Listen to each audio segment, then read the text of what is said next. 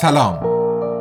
من سید ابراهیم تقوی هستم و این بیبلیوکسته.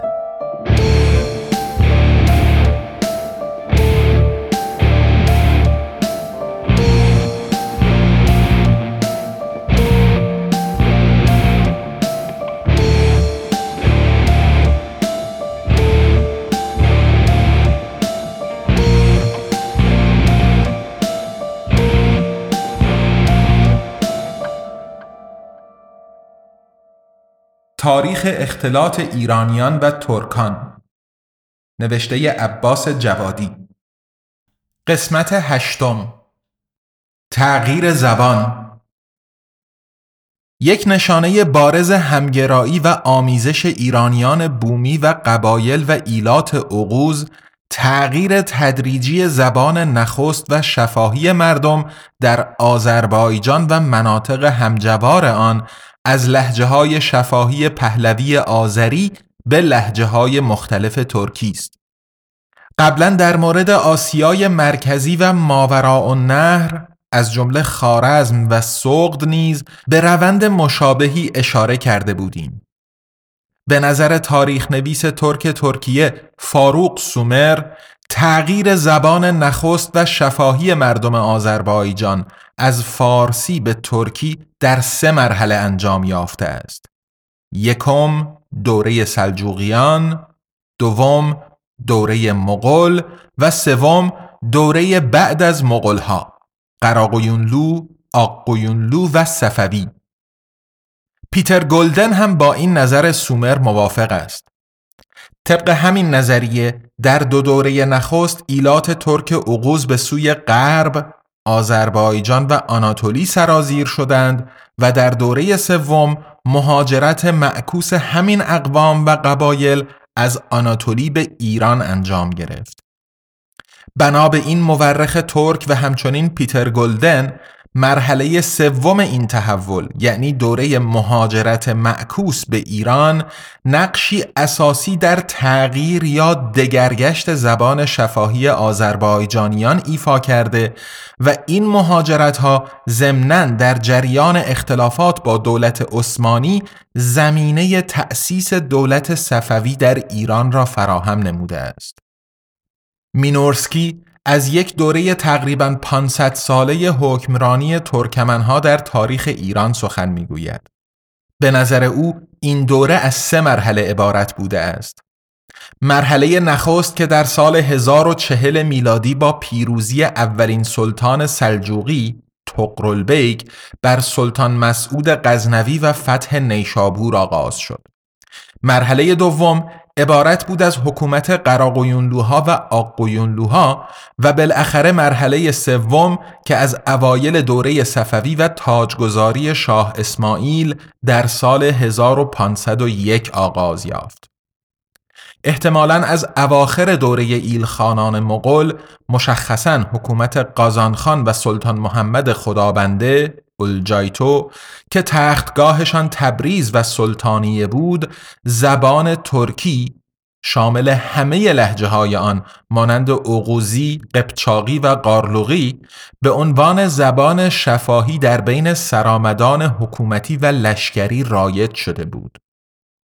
در این دوره و به خصوص دوره های بعدی آقویونلوها و قراقویونلوها گروه های مغول مانند جلایر و سلدوز و همچنین گروه های غیر عقوز ترک مانند اویغور، قپچاق و قارلوق نیز که به آذربایجان و آناتولی شرقی آمده بودند گویشور ترکیه عقوزی شدند.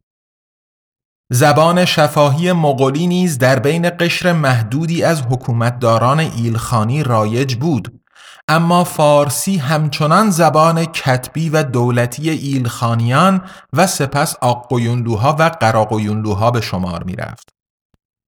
از نظر درک مناسبات قومی و فرهنگی و همگرایی ایرانیان و ترک زبانها که به عنوان حکمران یا به صورت قبایل کوچنشین به ایران آمده بودند مطالعه ارزنامه یا شرحسان ارتش سلطان اوزون حسن آقویونلو که احتمالاً در سال 881 1476 به فارسی نوشته شده بسیار جالب و آموزنده است.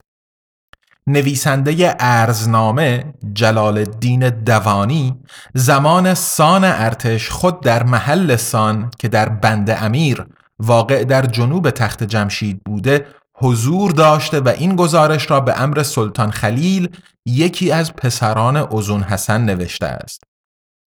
مقدمه ارزنامه با آیاتی از قرآن کریم و ستایش سلطان خلیل شروع می شود که در آن جلال الدین دوانی سلطان خلیل را پادشاه دین پناه خسرو جمشید می نامد. و کمی بعد در ادامه تعریف سلطان می نویسد تبار عالی قدرش از اعاظم سلاطین متصل تا جمشید است. مینورسکی در زیرنویسی این توضیح را می دهد. ظاهرا منظور نویسنده این است که سلطان خلیل هم از طرف مادر و هم از طرف پدر ترک خالصی بود و نسبش به تور پسر فریدون می رسید. مطابق عقاید عامه این شاهزادگان با پیشدادیان جمشید و غیر مربوط می شوند. طبق اساتیر ایرانی که شاهنامه فردوسی هم بر آن تأکید کرده تور یکی از شاهزادگان ایرانی بود که به توران در آن سوی رود آمو رفته پادشاهی جداگانه خود را تأسیس نمود.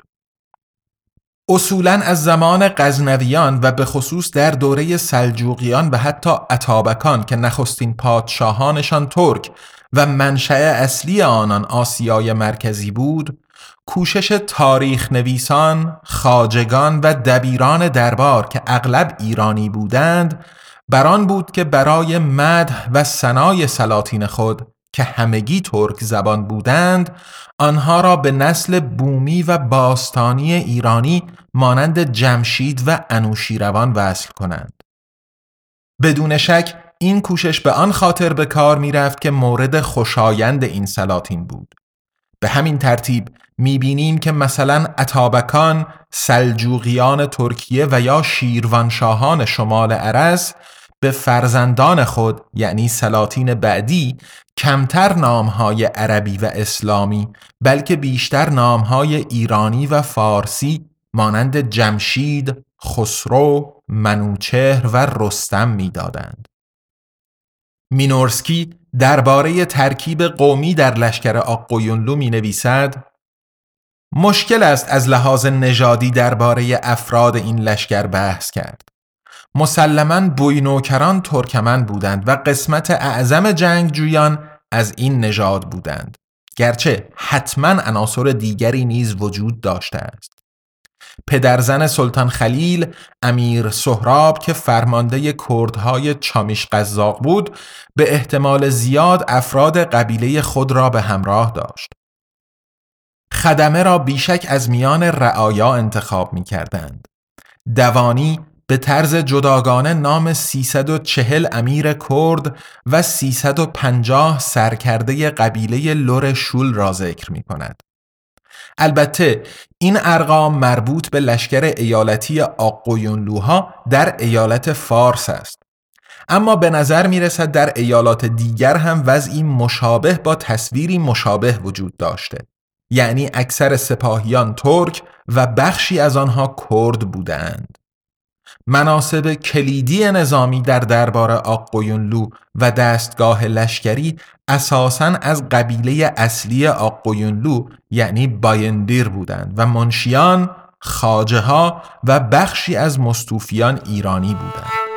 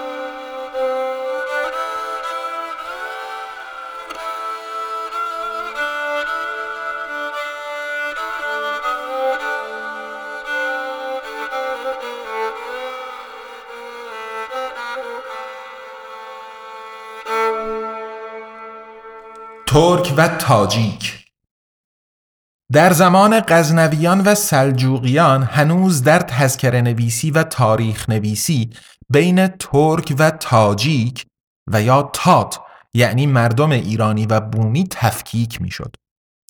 از عواست دوره صفوی به بعد است که در تاریخ نویسی و تذکر نویسی تمایز بین ترک به معنای وابستگان قبایل ترک زبان و ایرانی به معنای مردم بومی به تدریج از بین می رود و تعبیر ترک از معنی قومی نژادی و منصوب بودن اصالت جغرافیایی به آسیای مرکزی دور گشته و به معنی ایرانی ترک زبان به کار برده می شود. علت این امر باید در آن باشد که در دوره صفویان به خصوص به دنبال اختلافات مذهبی سیاسی با دولت عثمانی قبایل ترک زبان با مردم بومی ایران اختلاط بیشتری میابند و خود ایرانی می‌شوند. ظاهرا دوره قراقویونلوها و آقویونلوها از این نظر هم نقش نوعی پل و مرحله گذار داشته است. از صفوی به بعد آثار تمایز ترک و تاجیک با وجود رفتارهای خودسرانه قزلباش ها کمتر به چشم می‌خورد و در زمان قاجار دیگر کسی مزفر شاه عباس میرزا، ستارخان و یا بعدها دکتر مصدق را از نظر قومی ترک ننامیده و از بقیه ایرانیان تفکیک نمی نمود. این جنبه قومی و تباری استحاله و اختلاط ایرانیان و ترکان است که مورد توجه اصلی این فصل کتاب نیست اما در پیوست های همین کتاب با عنوانهای تداوم هویت ایرانی و موضوع ژنتیک به برخی جنبه های اختلاط ایرانیان و ترکان اشاره خواهد شد.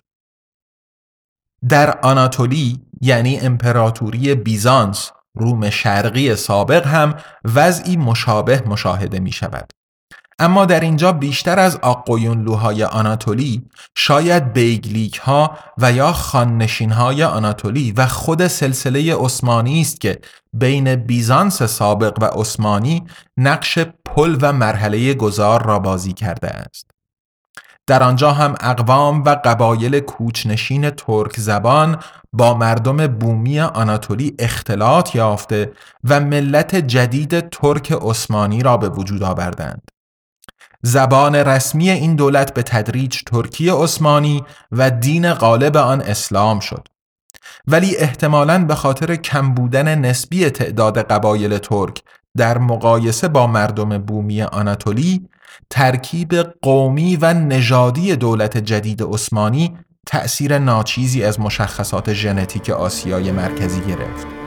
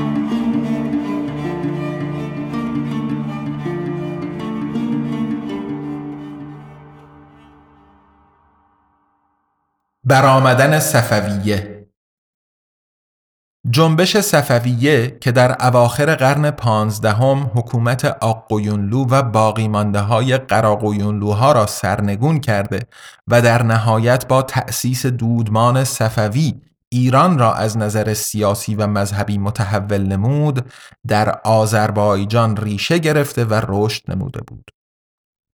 دویست سال پیش از تاجگذاری شاه اسماعیل اول طریقت صفویه در اردبیل از طرف شیخ صفی الدین اسحاق بنیانگذاری شد که نخستین مرشد این طریقت بود و نام طریقت نیز از اوست. صفویه در ابتدا طریقتی عرفانی بود که مانند صدها زاویه و طریقت دیگر بعد از حمله مغول به وجود آمده بود. آنان زهد و عبادت را در پیش گرفته بودند و اگرچه از ابتدا در پی تحکیم نفوذ مذهبی و دنیوی خود بودند اما مستقیما در امور سیاسی زمان خود یعنی حکومتهای ایلخانی و تیموری مداخله نمی کردند. مرشدان صفویه در نظر مریدان خود دارای صفات ماوراء طبیعی و معجزات بودند. اولین اثری که درباره شیخ صفی و با کمک فرزند و جانشین او شیخ صدرالدین موسی نوشته شده صفوت و صفا اثر ابن بزاز اردبیلی است در همان فصل اول این کتاب نسب جد بزرگ شیخ صفی ابن پیروز الکردی از سنجانی نامیده می شود از این جهت بسیاری مورخین شیخ صفی را اصالتا به کردستان منصوب شمرده اند. به نظر احسان یار شاطر شیخ صفی ایرانی تبار فارسی زبان و سنی مذهب بوده و این امر از چند نمونه اشعارش که در صفت و صفا نقل می شود هم معلوم است. اما شاه اسماعیل و نسلهای بعدی صفویان ترک زبان شده و دو زبانه بودند. نوادگان شیخ صفی و به خصوص شیخ جنید و شیخ هیدر به ترتیب پدر بزرگ و پدر شاه اسماعیل که طبق سنت مرسوم رهبری طریقت را بر عهده گرفتند از دو نظر سمت و سوی جنبش صفویه را تغییر دادند. اولا از نظر سیاسی این مرشدان طریقت و نمایندگان آنان که خلیفه نامیده می شدند هدف مشخص به دست آوردن حکومت حتی از راه نظامی را در پیش گرفتند و ثانیا از نظر مذهبی آنها از دوره جنید به بعد به شیعه دوازده امامی و قالی گرویدند. مذهبی که برای امامان خود و اعضای خاندان آنان مقام الوهیت قائل بود. اگرچه خود شیخ صفی به قول اکثر پژوهشگران سنی مذهب بوده و ادعای سیادت نداشته جانشینان بعدی او و به خصوص شاه اسماعیل خود را مستقیما منصوب به آل علی می شمارد. آنام دیر فاطمه آتام علی دیر یعنی مادرم فاطمه و پدرم علی است مریدان شیوخ صفوی کشته شدن در راه امامان شیعه و نمایندگان آنان یعنی جنید، حیدر و بعدها اسماعیل را شهادت و راه وصول به جنت اعلا می شمردند. آنان بر این باور بودند که اسماعیل به راستی زل الله یعنی سایه خدا و نماینده امام قایب بر روی زمین است. خود شاه اسماعیل نیز در اشعار ترکی خود بارها امام اول شیعیان علی ابن ابی طالب را به عنوان مقامی الهی ستوده او را حق و کردگار و خود را حقین سری سر حق نامیده و یا مریدانش را به سجده در مقابل خود واداشته است. این قبیل نمونه ها از سوی بسیاری مورخین به عنوان نشانه های آشکار ادعای الوهیت تعبیر شده است. پانویس مثلا نگاه کنید به اشعاری مانند منم بیرتن ولی جانم علی دور من تنها یک جسم هستم اما جانم علی است من سرباز جانبازم فلک فوقنده دیر دارم من آن سرباز جانباز هستم که خانه ام در مابراء فلک است. آدم شاه اسماعیل حقین سریم. نام من شاه اسماعیل است. من سر حق هستم.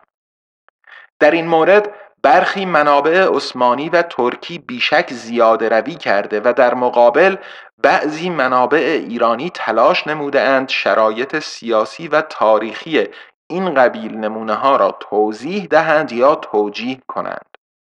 مدللترین اثری که نگارنده در این باره خوانده رساله مینورسکی اشعار شاه اسماعیل یکم است.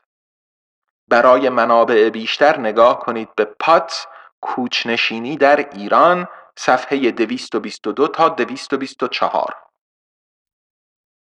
پنجاه شست سال مانده به تاجگذاری شاه اسماعیل در تبریز و تأسیس سلسله صفوی 1501 آذربایجان تحت حاکمیت جهانشاه قراقویونلو بود که در رقابتی شدید با اوزون حسن آقویونلو قرار داشت.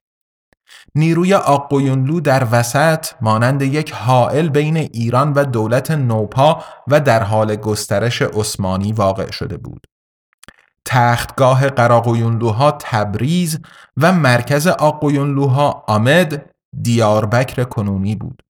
در حالی که عثمانی ها به تازگی 1453 با فتح پایتخت روم شرقی قسطنطنیه استانبول کنونی آن را مرکز و پایتخت خود قرار داده بودند.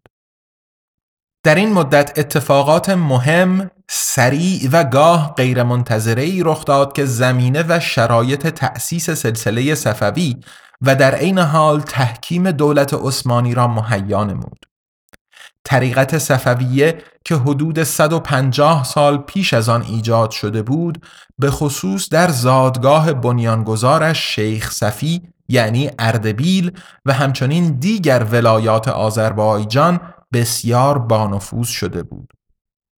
قدرت نظامی و سیاسی در اختیار قراقویونلوها بود اما آنها نمی توانستند مانع گسترش نفوذ صفویان شوند که در کنار تبلیغات شیعه دوازده امامی و قالی و بسیج پیروان سرسپرده خود به گونه فزایندهی در پی کسب قدرت بودند.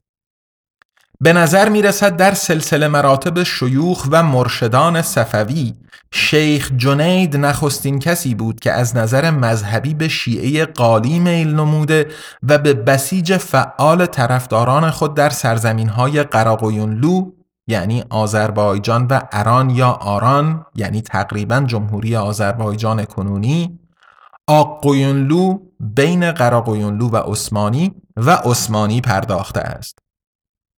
پس از مرگ پدر جنید عموی او جعفر و نه طوری که سنت طریقت ها بود خود جنید در اردبیل شیخ و مرشد طریقت شد در آن دوره جنید غالبا دور از اردبیل و مشغول سفرهای تبلیغاتی خود در اران، آذربایجان و آناتولی به سر می برد. در حالی که شیخ جعفر که مورد حمایت جهانشاه قراقویونلو و داماد او بود از فعالیت‌های جنید ناراضی مینمود و از تحریک حکام قراقویونلو بر ضد تبلیغات جنید سرباز نمی‌زد. برخی مورخین گفتند که شیخ جعفر احتمالاً مخالف تمایلات شیعی و سیاسی جنید بوده است. در این میان شیخ جنید که در پی گسترش نفوذ سیاسی خود بود به آمد دیاربکر کنونی تختگاه اوزون حسن رقیب سرسخت جهانشاه قراقویونلو رفت و سه سال در آنجا مانده و مشغول تبلیغات شد. او در نهایت با خواهر سلطان اوزون حسن آقویونلو ازدواج نمود. اوزون حسن نیز برای تحکیم قدرت خود در مقابل دولت عثمانی با دسپینا خاتون دختر پادشاه مسیحی و یونانی زبان دولت ترابوزان وصلت کرد. در سال 1467 اوزون حسن آقویونلو در دو نبرد بزرگ رقیب قراقویونلوی خود را شکست داد و وارد تبریز تختگاه قراقویونلوها شد.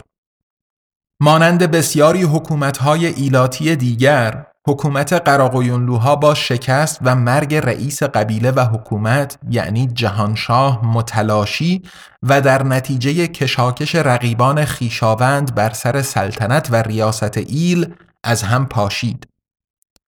اوزون حسن با فتح آذربایجان پایتخت خود را از آمد دیاربکر به تبریز منتقل کرد و عنوان پادشاه ایران را به خود گرفت چیزی که قبل از اوزون حسن رقیب قراقویونلوی او جهانشاه نیز انجام داده بود سی و چند سال بعد نیز اسماعیل فرزند هیدر با نام شاه اسماعیل اول صفوی با همان عنوان پادشاه ایران در تبریز تاج بر سر گذاشت. اوزون حسن به عنوان پادشاه ایران از روابط جدید خانوادگی خود با دربار ترابوزان استفاده کرده و با اعزام نمایندگانی به پادشاهی های اروپایی از قبیل ونیز، مجارستان و لهستان خواستار اتحاد عمل علیه دولت عثمانی شد. قبل از اوزون حسن رقیب قراقویونلوی او جهانشاه نیز با عنوان پادشاه ایران در تبریز حکمرانی می کرد. در همین دوره دولتهای عثمانی و همچنین اروپایی مانند ونیز و لهستان نیز به نوبه خود سلاطین قراقویونلو و آقویونلو را به عنوان پادشاه ایران شناخته و با آنها مکاتبه نمودند. پانویس مثلا نگاه کنید به دو نامه سلطان سلیم عثمانی به سلطان الوند آقویونلو که در آن سلطان سلیم الوند را شهنشاه ایران مینامد. عبدالحسین نوایی اسناد و مکاتبات تاریخی ایران تهران 2536 صفحات 700 تا 707 ترابوزان جزو آخرین باقی مانده های امپراتوری روم شرقی به شمار می رفت که هنوز به تصرف ترک ها در نیامده بود. هم سلطان عثمانی و هم اوزون حسن خواهان تصرف ترابوزان بودند. شیخ جنید نیز ظاهرا چنین صدایی در سر می پروراند اما از طرفی یارای رقابت با عثمانی را نداشت و از طرف دیگر تعرض به ترابوزان روابط خانوادگی و سیاسی او را با ازون حسن آقویونلو به خطر می انداخت. جنید فعالیت های سیاسی و تبلیغاتی خود را با سفرهای چند سالش در منطقه افزایش داد. دسته های مسلح او موسوم به قزلباشان که از میان قبایل ترکمن انتخاب شده بودند جهت حمله و قارت روانه ارمنستان و گرجستان و سرزمین های چرکس های همسایه در شمال قفقاز می شدند. و همزمان در میان قبایل تحت حاکمیت عثمانی ها، قراقویونلوها و آقویونلوها مردم را بر ضد حاکمان خود تحریک می نمودند. این گونه حملات و دستاندازی ها باعث ایجاد نزاع با شیروانشاهان در شمال عرس گردید. شیروانشاهان اصالتا عبارت از خاندانی به نام یزیدیان وابسته به قبیله عربی شیبان بودند که پس از فتح ایران از سوی اعراب به شمال عرس آمدند و در مدت کوتاهی ایرانی و بعدها ترک زبان شدند. پانویس شیروان شاهان پس از اسلام بر بخش مسلمان شمال عرس حاکم شدند و با فراز و نشیب معینی تا تأسیس سلسله صفویان در حکومت شیروان و اران جمهوری آذربایجان کنونی بودند. آنها به زودی نامهای ایرانی گرفتند و فرهنگ و ادب ایرانی را ترویج نمودند. نظامی گنجوی و خاقانی شروانی برجسته ترین شاعران این دوره بودند. شیروانشاهان از قرن نهم تا اوایل قرن شانزدهم گاه به صورت مستقل و گاه به عنوان عامل حکومتهای بزرگتر منطقه مانند ایلخانان و آقویونلوها حکمرانی نمودند. در جریان این منازعات نظامی جنید در شیروان به قتل رسید. فرزند شیخ جنید هیدر که پس از کشته شدن پدر توسط نیروهای شیروانشاهان شیخ و مرشد صفویه شد راه سیاسی و مذهبی جنید را ادامه داد. او همچنین با دختر اوزون حسن و دسپینا خاتون یعنی شاه بگم مارتا وصلت نمود. اسماعیل که مدتی بعد دودمان صفویان را بنیانگذاری کرد محصول این وصلت بود. با این ترتیب مادر شاه اسماعیل مرشد و شیخ صفویه اصالتا از اشراف مسیحی و یونانی زبان ترابوزان بود از این منظر هم که بنگریم بحث هایی که هنوز هم گهگاه درباره روایات مربوط به سیادت خاندان صفوی و یا تبار و نژاد ترکی آنان مطرح می شود دور از جدیت علمی جلوه می کنند.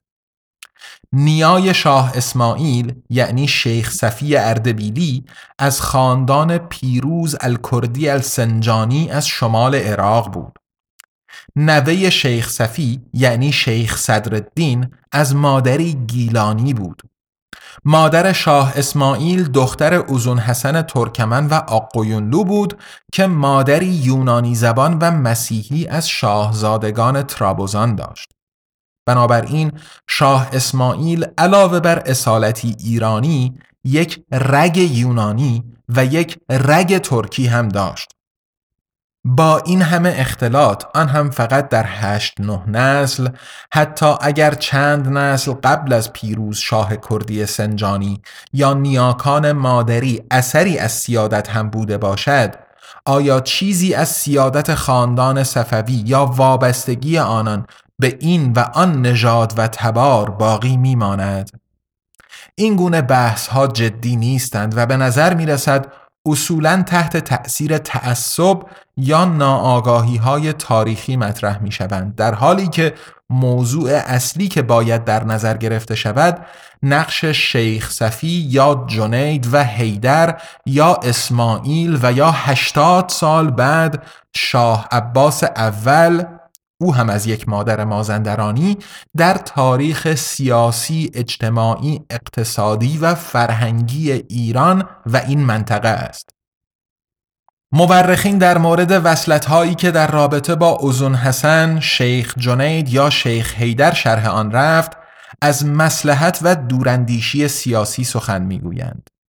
بیشک ازدواجهای سیاسی و مسلحتی برای تقویت نیروی خودی سیاسی در برابر رقیبان سیاستی رایج در منطقه و جهان به شمار می رفت. قومیت، زبان یا مذهب مانعی در این راه نبود. این در جبهه عثمانی ها نیز چیزی عادی محسوب می شد. مادران اکثر سلاطین و شاهزادگان عثمانی اصالتا مسیحی رومی، یونانی، روس، لهستانی، ونیزی و غیره بودند. همچنین در حالی که آقویونلوهای مسلمان و ترک اغوز برای حفظ و گسترش متصرفات خود علیه عثمانی های همقوم و همزبان خود می جنگیدند، سلاطین عثمانی قبایل مسلمان و ترک اغوز را که به طرفداری از صفویه برخواسته و به ایران مهاجرت می کردند قل و غم می نمودند.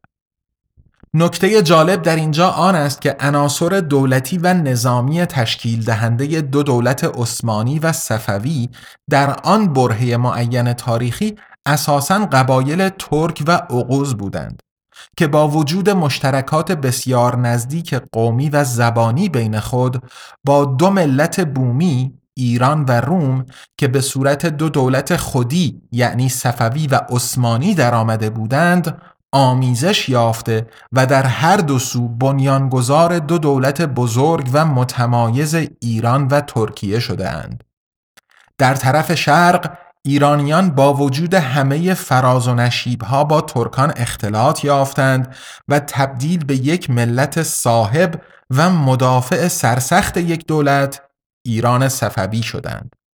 و در سوی غرب همتباران و همزبانان همان ترکان با وجود همه فراز و نشیبهای ویژه خود به تدریج با مردم بومی و غالبا رومی آناتولیایی و مسیحی آناتولی درآمیختند و صاحب و مدافع سرسخت دولت جدیدی دیگر ترکیه عثمانی گشتند.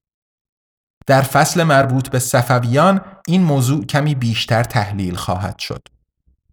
البته فقط ازدواجهای سیاسی باعث تقویت نیروی اوزون حسن آقویونلو یا مدتی بعد قزلباش های شاه اسماعیل صفوی نشد. بدون تردید مهارت، برنامه ریزی و نیروی نظامی، سیاستگذاری و حتی تصادفات غیرمنتظره در تحولات بعدی سهم به مراتب بزرگتری داشتند. از سوی دیگر قتل پدر اسماعیل یعنی شیخ هیدر به فاصله نسبتا کوتاهی پس از قتل جد او شیخ جنید توسط شیروانشاه در شمال عرس که عامل آقویوندو بود فرزندان و طرفداران شیعه و علوی شیخ هیدر را در راه کسب قدرت جریتر نمود. باقی مانده های حکومت آقویونلو که از افزایش نفوذ سیاسی و مذهبی صفویان به حراس افتاده بودند سه فرزند شیخ هیدر سلطان علی که پس از مرگ هیدر مرشد جدید صفویه و رهبر این جنبش شده بود ابراهیم و اسماعیل هفت ساله را در اردبیل به اسارت گرفته و در استخر فارس محبوس نمودند.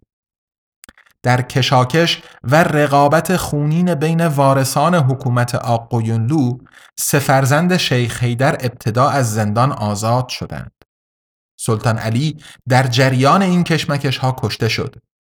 ابراهیم و اسماعیل پنهانی به اردبیل و سپس لاهیجان گریختند. پنج سال بعد اسماعیل در سن دوازده سالگی به عنوان شیخ و مرشد آینده طریقت صفویه تحت حمایت و تعلیم مذهبی، فرهنگی و نظامی فعالین و صوفیان قزلباش قرار گرفت. دوره جدید تبلیغات و بسیج مذهبی و نظامی شروع شده بود. دو سال بعد اسماعیل به دنبال بسیج پیروان سرسپرده خود از میان قبایل ترکمن آناتولی، عراق و سوریه در تبریز تاج بر سر نهاد، خود را پادشاه ایران اعلام کرد و شیعه دوازده امامی را مذهب رسمی ایران اعلام نمود. از این تاریخ تا سیزده سال بعد 920 1514 دوره اصلی و تعیین کننده ای برای شاه اسماعیل به شمار می رفت تا حکمرانی بر اکثر ولایات ایرانی را به دست آورد باقی مانده دسته های آقویونلو و قراقویونلو را به طرف خود جذب کند تا توان رویارویی با دولت نوبهای عثمانی را به دست آورد. نبرد چالدران در شمالی ترین ولایت مرزی میان ایران و ترکیه کنونی نقطه اوج این رویارویی بود.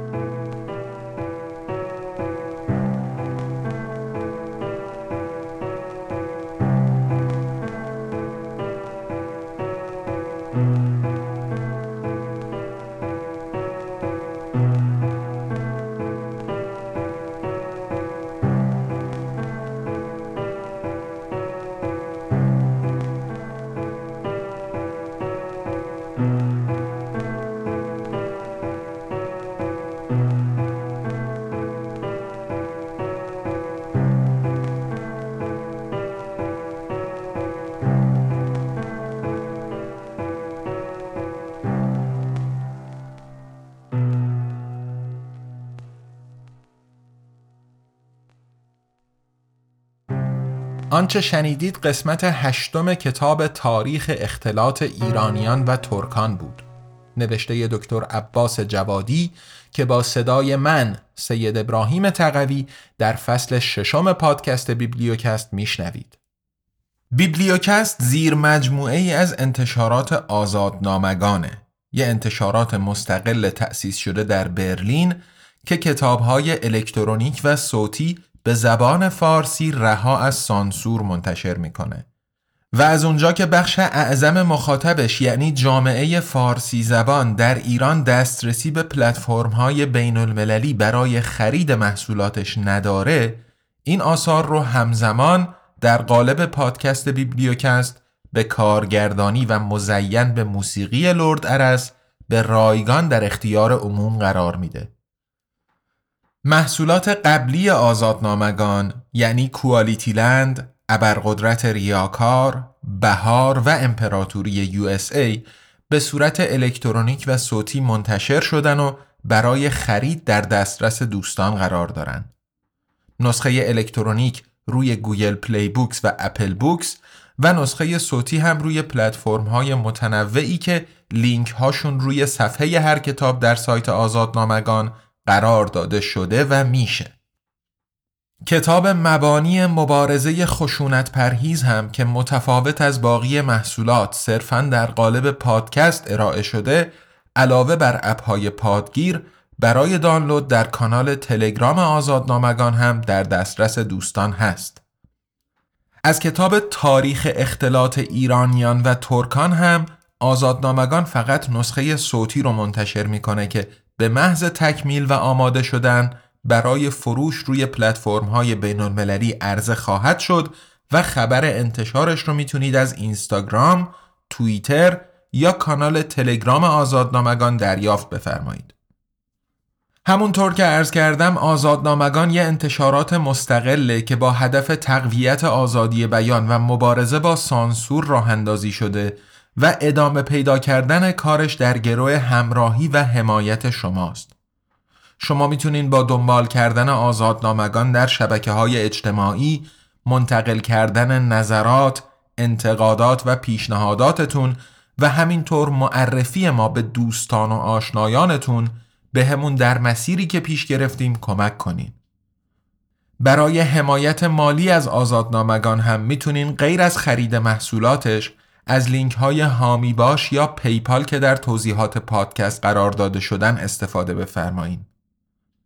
در فصل ششم بیبلیوکست ما با هفته یک قسمت پنج شنبه هر هفته رأس ساعت 18 به وقت ایران در خدمتتون هستیم. با ما همراه باشین از خود و اطرافیانتون مراقبت کنین آزاد بیاندیشین و آزاد سخن بگین تا قسمت بعدی بیبلیوکست ارادتمند تقوی